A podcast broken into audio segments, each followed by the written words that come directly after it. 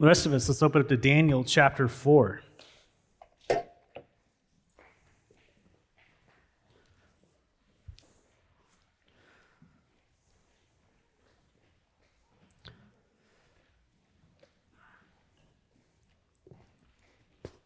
I'm enjoying the book of Daniel. How about you? Daniel is just, it's a timely book for everything that's going on. Um, if you haven't picked up on the theme yet in Daniel, it is that God is absolutely sovereign over the affairs of mankind. And God is just taking the, uh, the most supreme king on the earth at the time, and he, he's telling him over and over and over through various ways that, that God's in charge. How many of you have been struggling with that lately? That God is actually in charge. He's in charge of what's going on. He's in charge of elections. He's in charge of rulers. He's in charge of everything that's going on. Although things are difficult and difficult, um, they will be until his return. Um, he is sovereign. He is God. He is on his throne. He's not, uh, he didn't wind up the universe and walk away and forget about everything. Everything is happening according to his plan. And what God keeps conveying through the first three chapters of Daniel, where we've been so far, is that um, at God's command, kings rise, kings fall, kingdoms come, kingdoms go, people live, people die, because it's the Most High God who sovereignly controls all. He rules and reigns, and his rule and his reign and his dominion and his power and his glory will one day be manifested on this earth, and it will never end and it will never stop. Um, all this, though the world will go away and he'll have, create a new heavens and a new earth, but his kingdom will never end. It's coming, and it has come. It's in our hearts.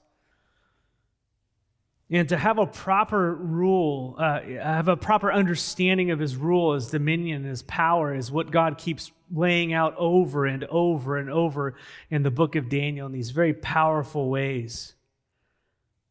And that is continuing on into Daniel chapter 4, just to let you know. And it will be the overarching theme until the end of Daniel that God is actually in control.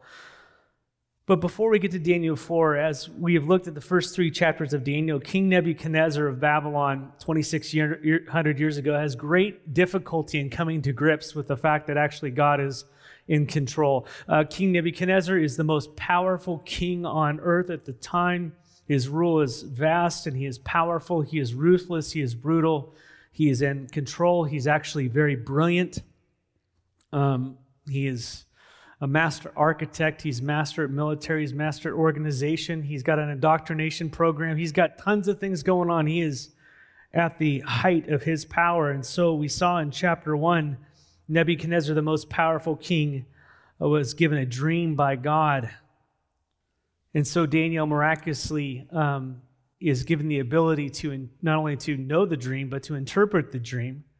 Remember, Nebuchadnezzar wouldn't get, give anybody the actual dream because he wanted to make sure of the interpretation. So Daniel actually was given the dream and its interpretation. The der- interpretation basically it outlined the successive kingdoms that would come after Nebuchadnezzar, and it would culminate in the return, basically, of Christ, which which we'll get to eventually. But the return of Christ at the end of these kingdoms, he would crush all the other kingdoms and manifest the kingdom of God here.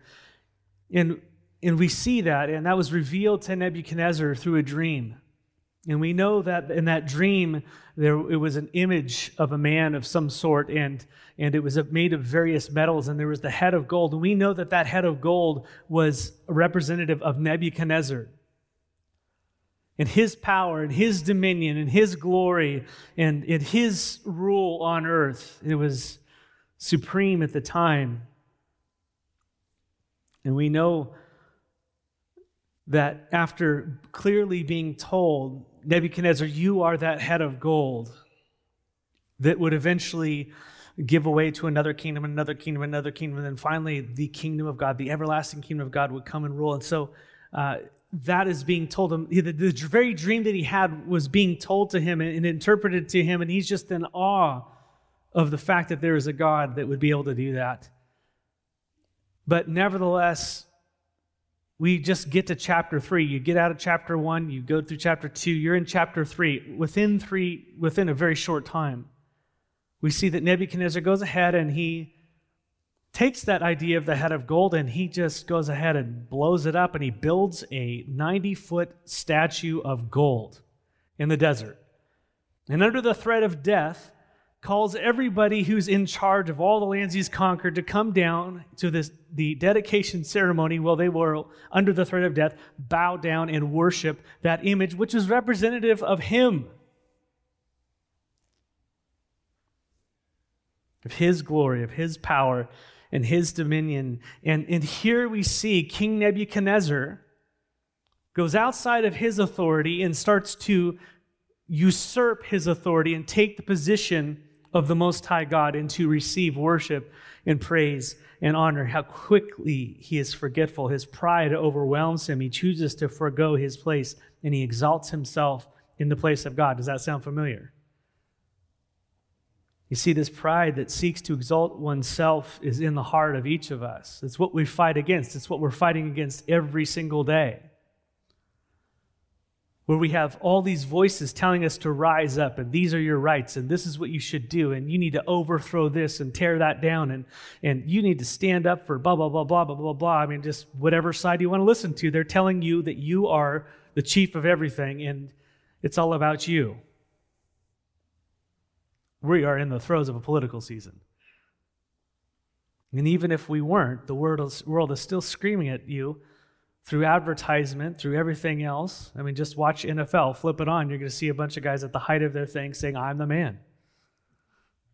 Right? But pride is the root of all sin. It really is. Pride that seeks to exalt itself above, well, basically, to usurp God's authority. We might not say, I'm, I'm King Nebuchadnezzar and I'm not usurping God, but we, we, we push off God's word and we put what we want, our will, above, above his will. And when we do that, we are, exhi- we are exhibiting pride. Can't help it. It comes out of us. Look at our kids. The first thing that you really notice, besides, okay, they're, they're, you know, they're alive and they're moving around and great and all that great stuff, is it's all about them. Right? Kicking, screaming, they want stuff, it's me. And we have to teach them to deny themselves, lest they grow up to be a nation of people that uh, is living for themselves and tears down everything until they get what they want. Oh, wait, we're there. Pride always chooses self above God. Adam and Eve chose self above God in the garden under the influence of Satan, who was the chief usurper of all. Remember Adam and Eve? They succumbed, they, they pushed away the word of God and they brought in the lie of Satan. The word of God was that in the day that you eat this, you shall die. And all this is good, but this is not. Do not go down that road. And Satan goes, That's the road you want to go down because God's hiding something from you. He's hiding goodness and all these types of things. They chose what would be self fulfilling over what God said. And really, that's where pride originated originally from Satan. Satan, this uh, satanic, very powerful being, obviously, Satan is his, is his kind of description, deceiver, but his name was Lucifer powerful fallen angel. We kind of get a window into eternity past in Isaiah 14, 12 through 15. You can flip there if you want. But it just gives a description, basically, a window into Lucifer, why he fell. And it says, How you are fallen from heaven, O day star, son of dawn, describing this angel. How you are cut down to the ground you who laid low uh, the nations, you said in your heart, and here's what we want to focus on you said in your heart, I will ascend to heaven above the stars of God, above all the angels of God. I will set my throne on high. I will sit on the mount of the assembly in the far reaches of the north. I will ascend above the height of the clouds. I will make myself like the Most High.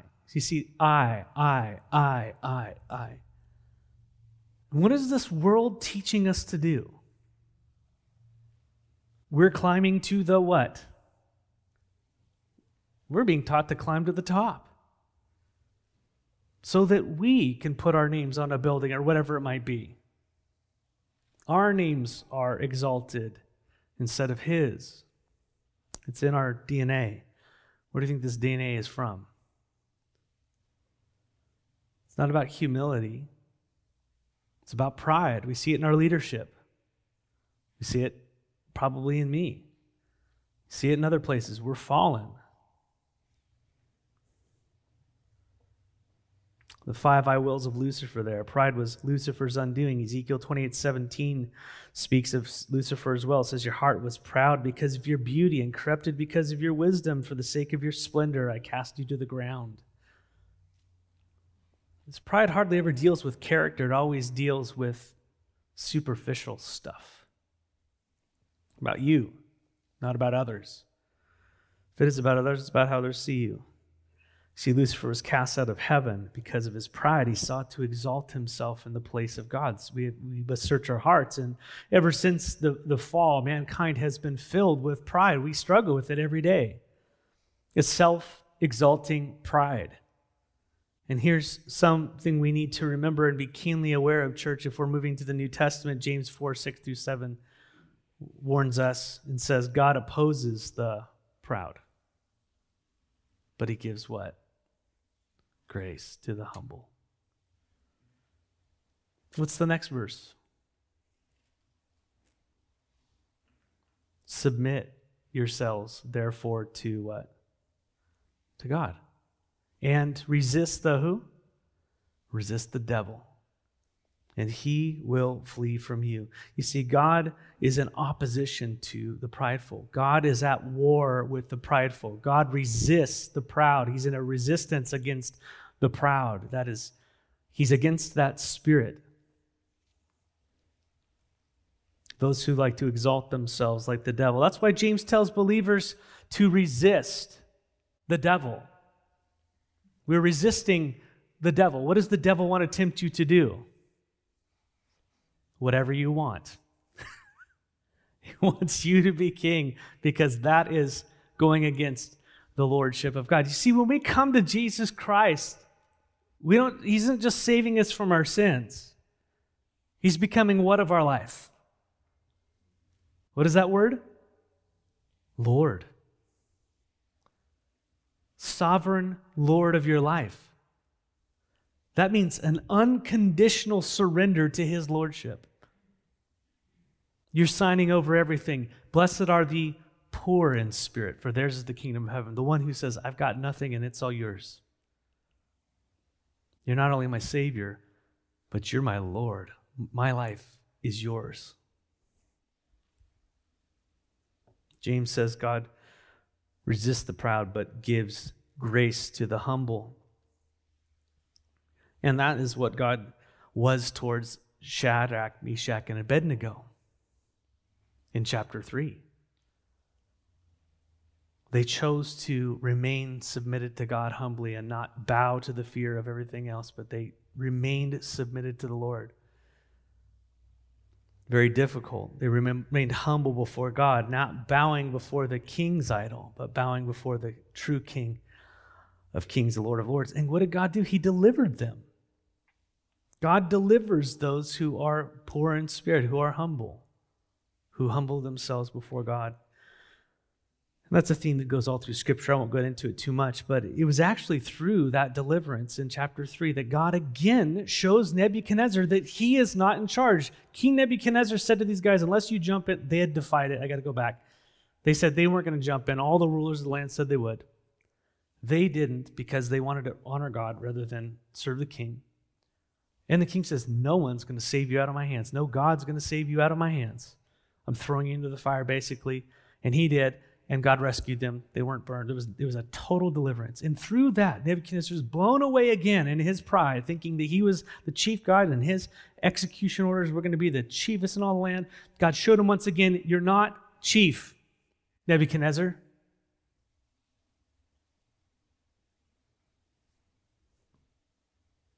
And yet, even after that, even after the revelation of the future of the world, after God delivered these people and he saw an angel in the burning bush, I the burning bush, in the in the flaming fire, right?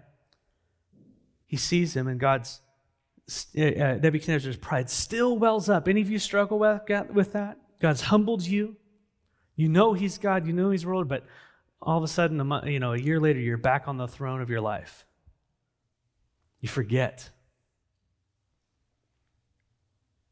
And that moves us to chapter 4. God gives the king one final lesson in humility in chapter 4. And this time it seems to have changed Nebuchadnezzar so much so that in verse 1, he's writing a letter to the whole kingdom. He's writing a letter to everybody. He says, This, this changed me so much. I want you all to know. Talk about humility.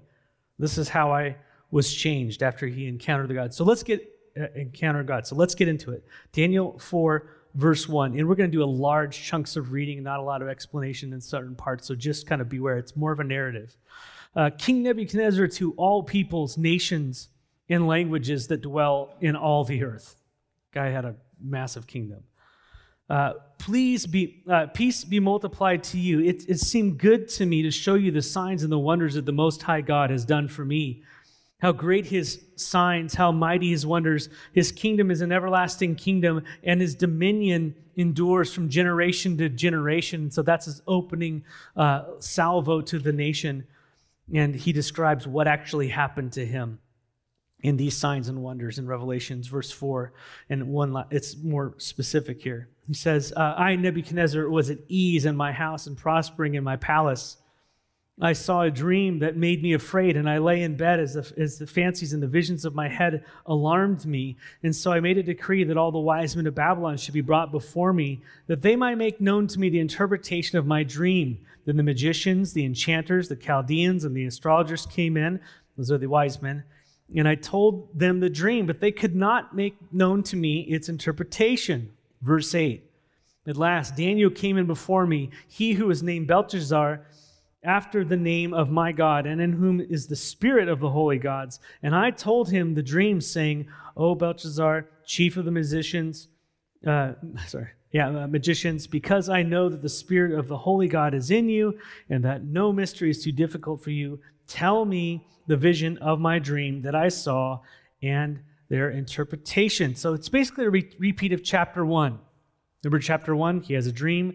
No one could figure it out. All the wise guys couldn't do it but Daniel could. And twice, if you notice, both in verses 8 and 9, there's a distinction that he makes about Daniel. Daniel is identified as having what? The spirit of the holy gods by Nebuchadnezzar. That's what he says. He's the one who has the spirit of the holy gods. Now, that's just a pagan king's way of saying that the spirit of God dwells in that guy. There's something different about him.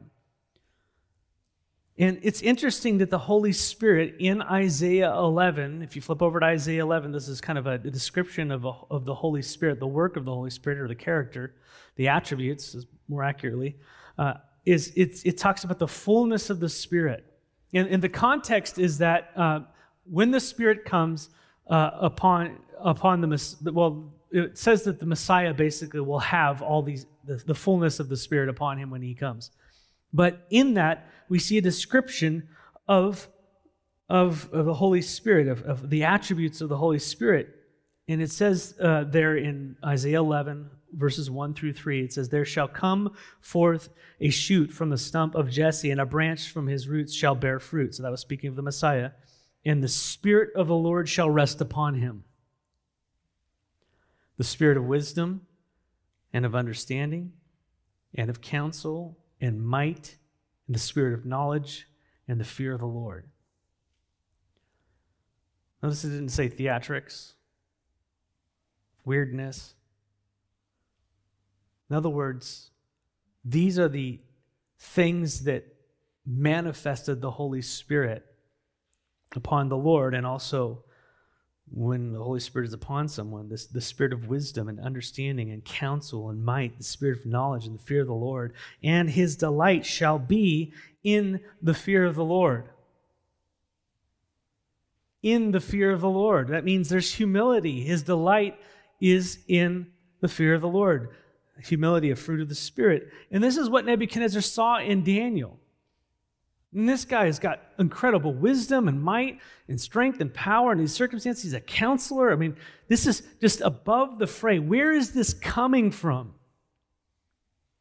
He's got the Spirit of God within him. That's what's going on.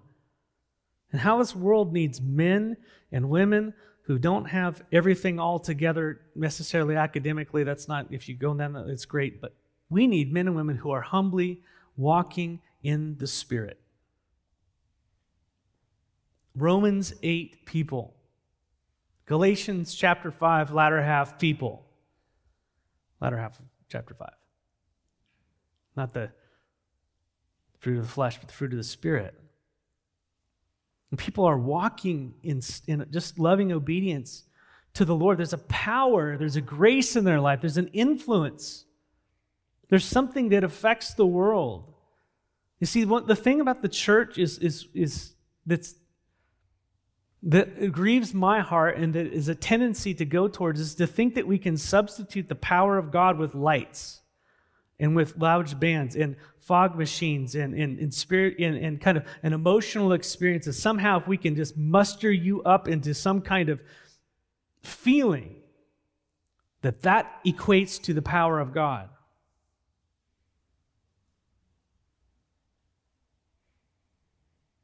Now, let me tell you, that when people are walking in the Spirit, they definitely do have feelings. And there's a lot of love going on. There's a lot of emotion and power, and all those things happen, but we're not ruled by them. And I'm not against lights. You need to see. I was thinking about we need lights here for the camera at home, all things like that. But it, it's not the show part of it. it. It's, you know, forget all this.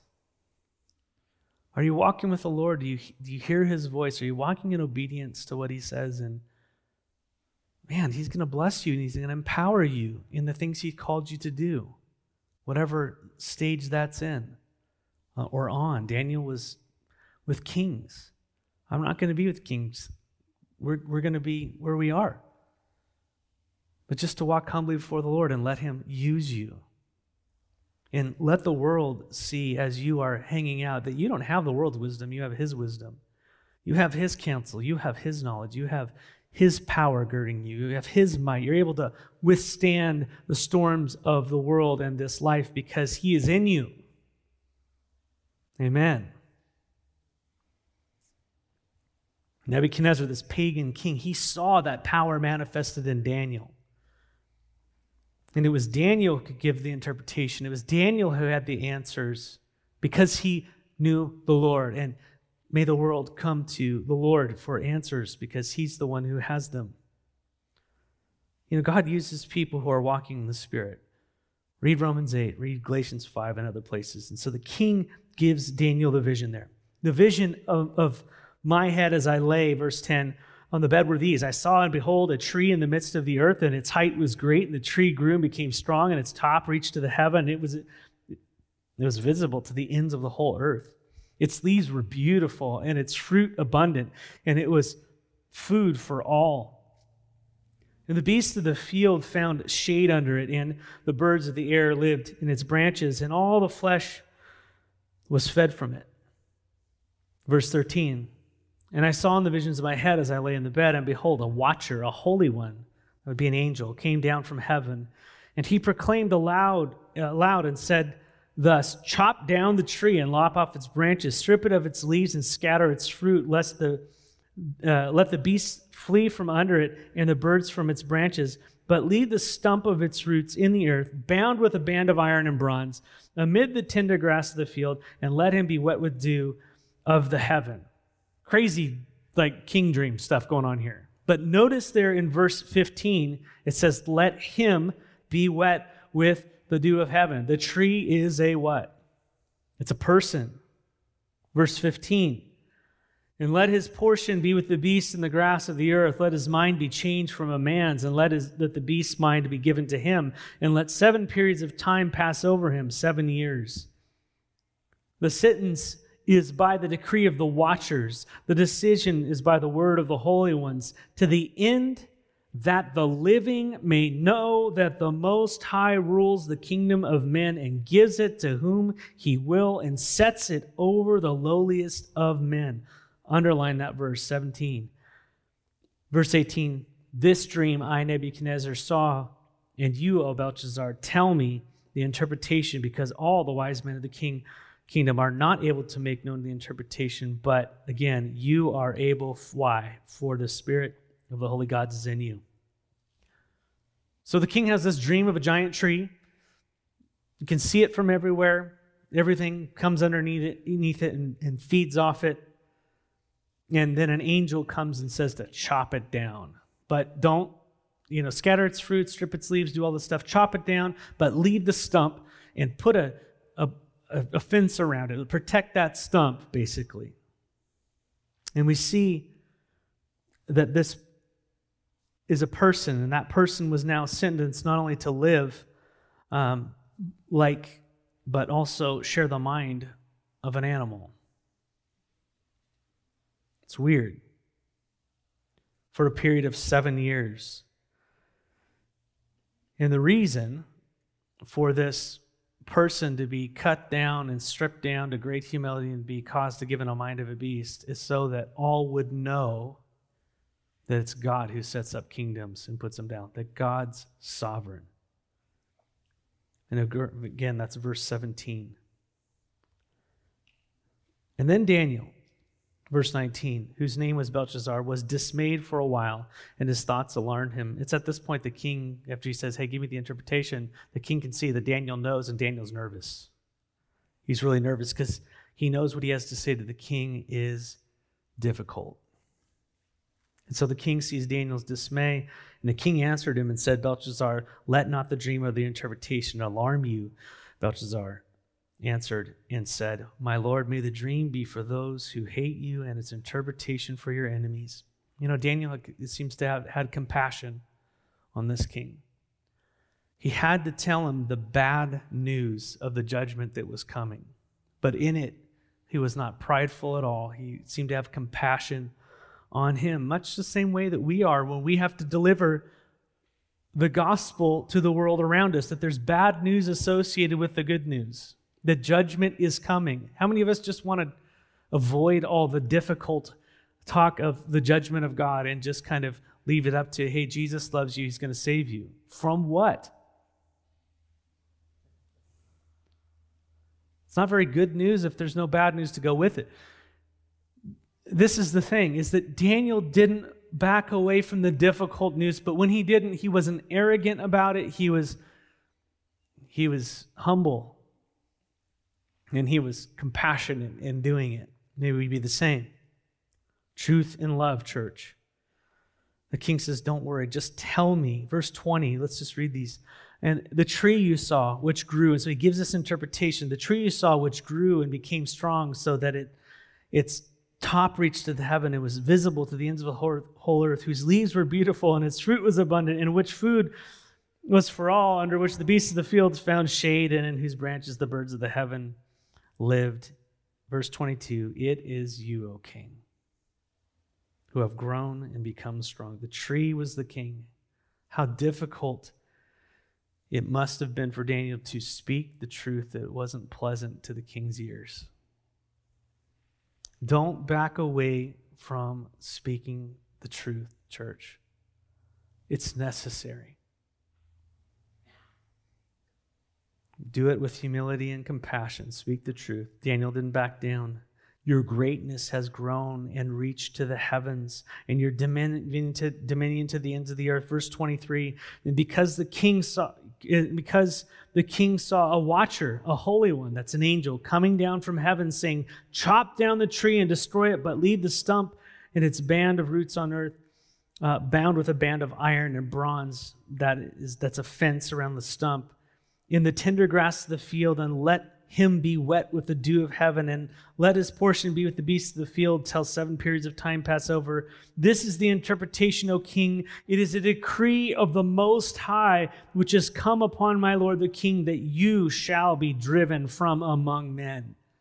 And you and your dwelling shall be with the beasts of the field. You shall be made to eat grass like an ox, or herbage like an ox, and you shall be wet with the dew of heaven. And seven periods of time shall pass over you, seven years, till you know that the Most High rules the kingdom of men and gives it to whom he will. God decreed that Nebuchadnezzar would lose his kingdom, lose his dominion, power, and authority, lose his mind and go out and wander in the fields. I mean, it's as if the president of the United States just, you know, they just lose their mind and they just all of a sudden they're out like in some field somewhere eating grass, acting like an animal. Someone with so much power, so much authority, they just lose their mind and they're all of a sudden they're out in the field. Be quiet, everybody. Can happen to any of us, right? But the purpose, the King of Kings on earth, the, the purpose of this whole thing was that the kings of kings on earth, the King of Kings on earth, had replaced himself, had put himself in the place of God. And God was showing him and everyone else around him, you have no control ultimately. I am in charge. He was going to be outdoors eating grass for seven years. The King of kings of the earth, who exalted himself in the place of God, was humbled to the position of an animal, the lowest of what was described in his dominion. He went from the basically from the palace to the pasture, right? And it was so that he would know that the Most High rules. Church, God opposes the proud, but he gives grace to the humble. He knows how to humble us. Sometimes he does it through difficulty. How many of you have lost relationships, jobs, families, finances, health, your mind? And these circumstances cause us to lose all bearing on all our security, even within ourselves sometimes. But it is a tremendous opportunity if we allow our pride to subside. Instead of looking around and looking in, that we would look up. God, in His grace, not saying all this is because of sin, individual sin, but God, in His grace, sometimes allows sin to have immediate consequences so that we would begin to wake up and look up. And while we are wallowing in our field for a season, God is there and He's calling to us and He's speaking to us. Nebuchadnezzar was made humble so that he would know that the Most High rules the kingdom of men and gives it to whom He will. Let's get through these verses here. Verse 26. And as it was commanded to leave the stump of the roots of the tree, your kingdom shall be confirmed for you or kept for you from the time that you know that the heavens rule will be given back to you. God was merciful to Nebuchadnezzar in his judgment. He said, Listen, after that seven year period, when you finally recognize, I'm going to give it all back to you. Now, the point is, is that just doesn't happen. You're not at the chief uh, king of the earth lose everything, lose your mind. Could you imagine what a power grab was going on at that moment? Loses his mind. He's out in the fields for seven years, and somehow that gets back. That just doesn't happen. That's God's point. In all this, God wanted to know Nebuchadnezzar to know that he was in control. Nebuchadnezzar was prideful. He thought he was the reason he was the, in his rule, and God was going to turn him into an animal, eating grass for seven years, losing his mind, and then put him right back in power to show him that heaven rules. Church, it's the same today. We look so much, I think, often at, at our leaders, and they're there for a reason. We're to be submitted to them, not at the expense of obedience to God. But we look so much at our leaders to being the answer to everything that's going on. That in them is, is just the hope of, of humanity. And if your person doesn't get in, it's like, oh no, yes, there are consequences and things do happen. We get that. But we look to them instead of looking beyond to the one who is actually in control, the one who actually is orchestrating everything. And sadly, pride in powers of position hasn't changed much in 2,600 years, but here's the message that Daniel gives to the king after he delivers him what his, his dream means. And this is the same message to our leaders today and, and leaders to come all over the world. Here's the message. Verse 27 Therefore, because all this is going to come upon you, king, because judgment's going to come upon you, O king, let my counsel be acceptable to you. Notice Daniel speaking in great humility to the king. He's not post, boastful or proud. He says to him this Break off your sins by practicing righteousness, and your iniquities by showing mercy to the oppressed. That there may perhaps be a lengthening of your prosperity. That's the message. What's a one word message for what Daniel just said? Repent. How? How is he to repent? Turn from your sin, start doing the right thing, and let it be manifested to the people around you.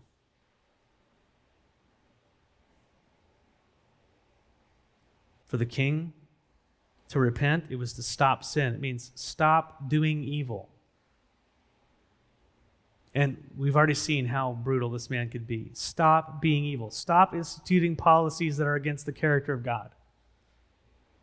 But it's not just stop. How do you know that there's been a change? How do you know that you're submitted to God? Because there's been a start. Start acting righteousness. You replace evil with good, with things that honor God, righteousness. And it's shown over a period of time and practically by the people that surround you. The king was to enact policies that are in line with God, which is the righteous things, and then be merciful towards the oppressed and his poor. King Nebuchadnezzar was brutal. And that needed to change.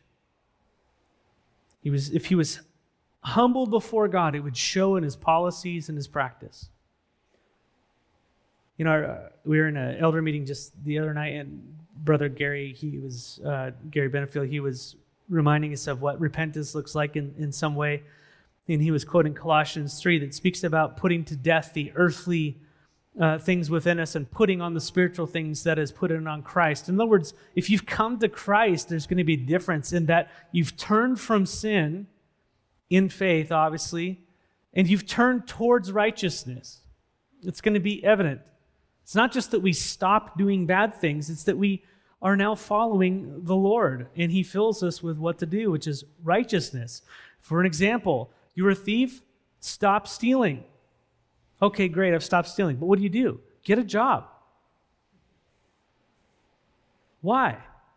So that you can not only take care of yourself, so stop being a taker and start being a what? A giver. Now you go give to those who don't have. You see, that's how you know someone has met the Lord Jesus, they've been changed. Is that they turn from sin, they start practicing righteousness, and it's shown in their relationships to others. Not perfectly, obviously, but there's ongoing fruit. But after all this, I just want to skip ahead because we need to get to the end. Nebuchadnezzar, after all this, he still didn't listen after God revealed all these things, he said that judgment is coming. He still didn't listen. Third time. Verse 28 And all this came upon Nebuchadnezzar at the end of 12 months.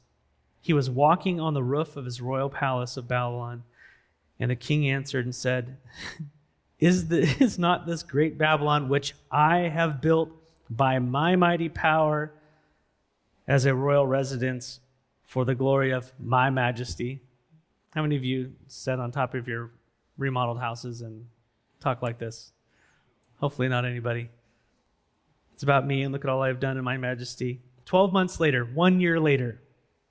That's how long it took him to get back on his throne. He went back to number one. He was looking at the marvel at all he'd done, and we'll get back. We'll get, I'm going to skip all over the details, but man, amazing city of Babylon, 350 foot high wall, 85 feet thick. They had like a highway going around the top, hanging gardens, 400 foot mountain in the middle with hanging gardens that were air conditioned for his wife and all this kind of stuff. I mean, just crazy stuff. He's sitting there and just going, Look how awesome I am. And while the words, verse 31, were still in the king's mouth, there fell a voice from heaven, O King Nebuchadnezzar, Nebuchadnezzar, to you it is spoken, the kingdom has departed from me, and you shall be driven from among men, and your dwelling shall be with the beasts of the field, and you shall be made an ox to eat like grass, uh, grass like oxen. Seven periods of time shall pass over you until you know that the Most High rules in the kingdom of men, and gives it to whom he will. And immediately the word was fulfilled against Nebuchadnezzar, and he was driven from among men and ate grass like an ox.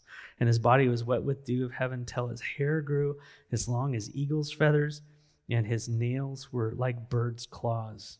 So from the palace to the pasture. And at the end of days, here's Nebuchadnezzar. He, wrap, he wraps it up and lets everybody knows. This is him writing this. At the end of days, I, Nebuchadnezzar, lifted my eyes to heaven, and my reason returned to me. The restoration came when he lifted his eyes. Some of us have been wandering around like oxes. Lift your eyes to the Lord. He's merciful. Look up.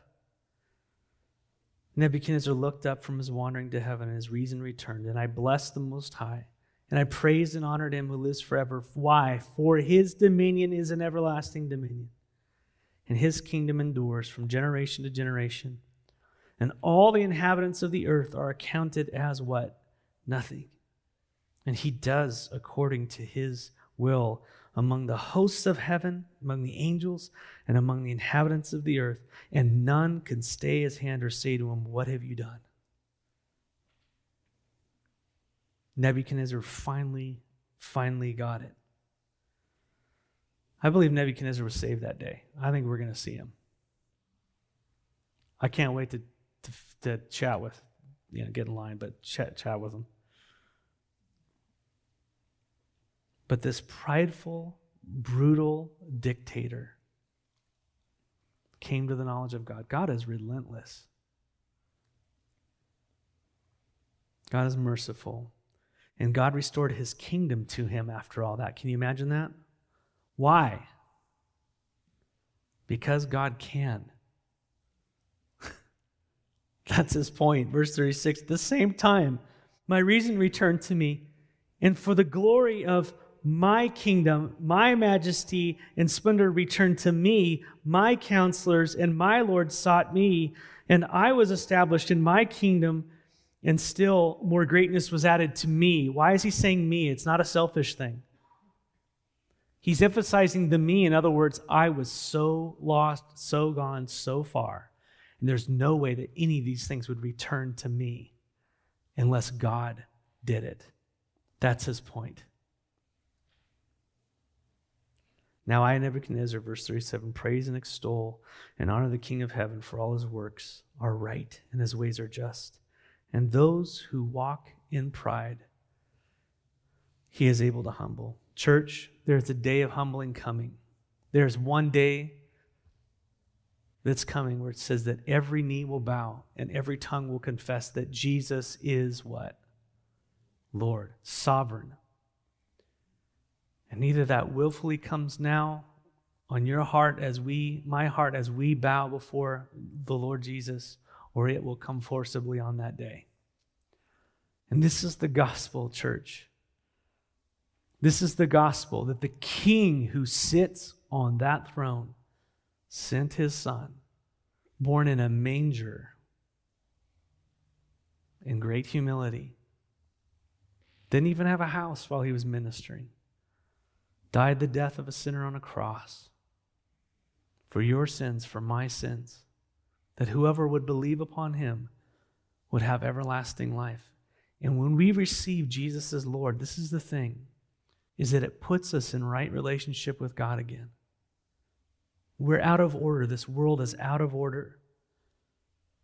The authority is all messed up. Have you looked at our culture lately? This is what sin does. And when a person comes to the Lord Jesus, and you see this teaching through the New Testament, we're taught that He is Lord. And then we honor our mothers and fathers. Children, obey your parents. Slaves, obey your masters. Submit to your earthly authorities. Why?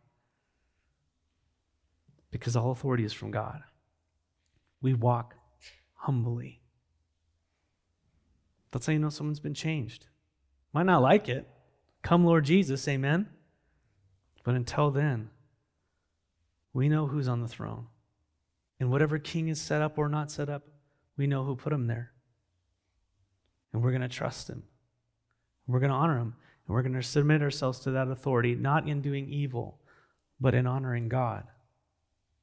And we're going to pray for them and respect them and care for them and preach the gospel to them, whoever it might be, that we would be witnesses of his authority and his power in the kingdom that is actually going to come and exist and outlast all of this, of whom we will be a part of and we will stand in and we will live in. Not because we are prideful now, but because we humbled ourselves now. Because we've lost our lives now. We lose our lives now. We live later. You keep your life now, you lose it then. Jesus came to bring us the upside down kingdom. And so the way up is down. That's the way it is. Corinthians 1. Think about you when, yourselves when you're called. Not many noble, not many of all these pedigrees. Why? Because those are associated with pride. But God uses the foolish things of the world to confound the wise. May you be found humble in the sight of the Lord. May we be a humble people before God. May the fruit of the Spirit be in us as we just humbly submit to our Lord. So, God is on the throne, church. Trust Him. Amen. Trust Him. We have an awesome opportunity to be witnesses for Christ. Amen. Lord God, we want to thank you again, God, for being so merciful. I know this was a long chapter for us to read all at once, but the lengths you go to in a person's life to show them you're Lord, and they're not. But in that, that they would find mercy and life and position and sonship. Lord, you, you lift up the humble, but you push down the proud. That's the way your kingdom works. And so, Lord, may we be poor in spirit before you, knowing our place, and also knowing that in Christ we've been raised up with him and seated in the highest places. Amazing things to learn and focus on in these times. Lord, bless our country. Be merciful to us, God, in our sin. Forgive us, God. And we ask, Lord, that you would bless our leaders, our kings and authorities, so to speak, from the highest of the land to, to the local governments, Lord, to our own households, our parents. And we pray that you would cause us to learn humility and submission and that we would be those who would trust in you until that day we see you face to face and you set up your kingdom. In the name of Jesus, we pray. Amen.